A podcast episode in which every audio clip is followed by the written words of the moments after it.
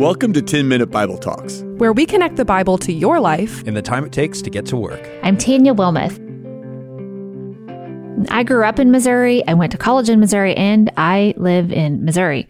I probably wouldn't win a contest in the most amazing state to live category, but I do love the city where I live. It's fun, it's eclectic, it's outdoorsy, and we also happen to be the home of the Missouri Tigers. Now, there's an ongoing tradition of rivalry between Missouri and Kansas, the Tigers and the Jayhawks. And much like the classic college rivalry, it's always fun when they're matched up against one another. We used to be in the same conference and played each other all the time, but now we're not. And it's a big deal when the two schools do come together. Now, when the teams match up, the stadium is electric, whether you're in Lawrence or Columbia. The students come out with their best signs and body paint. The older fans come out with their best tales and stories. Everyone collectively boos and gasps and chants, and it's all in good fun until somebody starts winning and somebody starts losing. And guess what? This always happens. No surprise, right? But it always seems like a surprise to the team that's losing. And what happens is incredibly predictable. The losing side starts to degenerate. The comments get more personal, the chants get more aggressive. In other words, we really start digging to the bottom of the barrel to find ways to insult the other team when it's not going our way. In the Gospel of Matthew, Matthew tells the story of Jesus' birth from the angle of the losing side.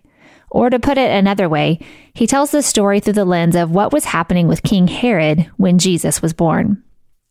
From our perspective, it's obvious who comes out on top of this story, and thankfully so. But at the time, I wonder who would have felt like the biggest threat. Matthew starts by telling us that Jesus was born in the days of Herod the king, or as we know him, Herod the Great. This would let us know that Herod was on the throne, as he ruled over Israel and Judah from 37 to 4 BC. While Herod was ruling, the wise men saw a star rising in the east, and they inquired about it, probably because they knew the Old Testament prophecy from Numbers 24. A star shall come out of Jacob, and a scepter shall rise out of Israel. So they were asking, Where is he? Where is this one born king of the Jews, the one that was promised, the one we've all been waiting for? Now, this really troubled Herod when he heard about it. And this wasn't a surprise either, as Herod was a firm and ruthless ruler. Herod didn't let anything get in his way. He even had his own wife and sons killed to make sure his absolute power wasn't challenged. What a great guy, right? Now, thinking Jesus was a threat that could be handled, Herod summoned the wise men to find out more about the star, and then he sent them to Bethlehem on kind of a reconnaissance mission. He thought he was being cunning in his supposed eagerness to have the wise men help him find the king so that he could, quote, greet and worship him in person, right? But the wise men met Jesus, and the wise men worshiped him themselves. And the wise men were warned in a dream not to return to Herod and not to share Jesus' location. So they took off in a different direction. This caused Herod to degenerate even further. And he went from being troubled to furious when he realized that he'd been tricked by the wise men. He didn't just want to handle the situation, he wanted to obliterate the situation. And so he called for all the baby boys in Bethlehem under the age of two to be murdered so he wouldn't have to worry about another king threatening any of his power. Jesus would have been a victim of this genocide, except that God warned Joseph in a dream about Herod's intentions. And Joseph took his family and he fled to Nazareth, where they would hide out until Herod's reign came to an end. Thus, the Messiah was safe from the hands of Herod. And oh, by the way, Matthew wants you to know all of this was to perfectly fulfill what the Old Testament prophecy said would happen. So, why? Why was Herod so threatened by Jesus? Was it because he knew deep down that what God's word said about Jesus was true? That he was God in the flesh come to earth? Was it because Herod felt insecure about his own flesh? And his own ability to hold on to the throne, we understand the ways we degenerate when we diminish the image of God in other people. When we see their success as a threat to us, when we allow their mistakes to actually boost our egos. But the real threat to Herod was not a king born in a manger. In fact, the way Jesus entered the world in this upside down sort of way illustrates the truth about what really does eat away at our flesh. It's the sin, the sin in us that wants to be the king instead of submit to the king. And this is exactly the problem that Jesus came to solve. King Herod's reaction to Jesus is a picture of each of us and how we would respond to Jesus apart from the grace of God. We tend to think of ourselves as good people who occasionally need forgiveness, but the Bible teaches that we are enemies of God that need to be rescued completely. In Romans 8, Paul says, The mind that is set on the flesh is hostile to God, for it does not submit to God's law. Indeed, it cannot. Those who are in the flesh cannot please God. At the core of our hearts, we all want to be on top, the center of the universe. We are a self centered, prideful bunch. We can train and educate ourselves to respond differently, but we cannot rescue our hearts from their enmity toward God.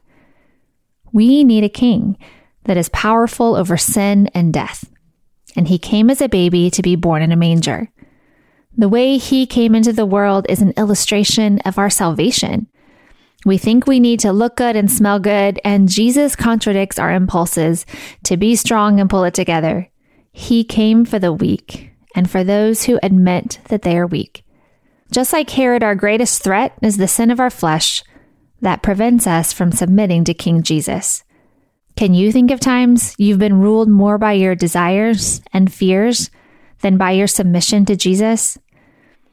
I can be ruled by people pleasing, image producing fears. I can be ruled by desires to be something, to have something. Maybe you can relate. Maybe you keep saying yes to something that eats away at your family or your relationships. Maybe you subtly throw people under the bus. Maybe you allow your ego to craft your image. Matthew is writing to all of us to shout the good news about Jesus. Because he came to rescue us, we have a new opportunity to say no to our flesh that wants to distort and defile the image of God in ourselves and in others.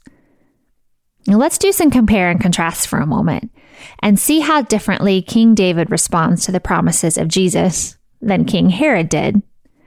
See, in Psalm 27, King David says, The Lord is my light and my salvation.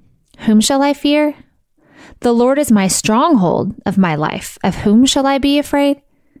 David understands the peace and assurance that God ushers into our lives when we submit to his plan for salvation. David had real enemies too. He had people that pursued him and wanted to kill him several times throughout his life. But David understood that his greatest threat had been solved by the promises of salvation in Jesus. His heart had been rescued from slavery to pride and self righteousness. His flesh that wanted an earthly kingship had a desire for something greater. He wanted ultimately to surrender to God's authority and find his rest there. This is the opportunity we have today. Yeah, we're still going to mess it up, but because of Jesus, we have a new opportunity to live against our flesh and surrender to Him. You have an opportunity to place your negative and insecure thoughts in the hands of Jesus. If you're exhausted by a desire for control, you have an opportunity to take your worries to the feet of Jesus. If you feel far from God because of your words and actions, you can remember that you have a Savior that comes to rescue you, a Savior that never leaves you. The only things Jesus truly threatens are our real enemies, our enemies of pride and insecurity, of trying to be our own rulers and our own rescuers. We have no reason to fear when we surrender to King Jesus. So, TMBT has a really cool resource to help you out this year. Our team created a downloadable reading plan for the New Testament. And when you download it, you'll be able to read a chapter and then listen to the episode that corresponds.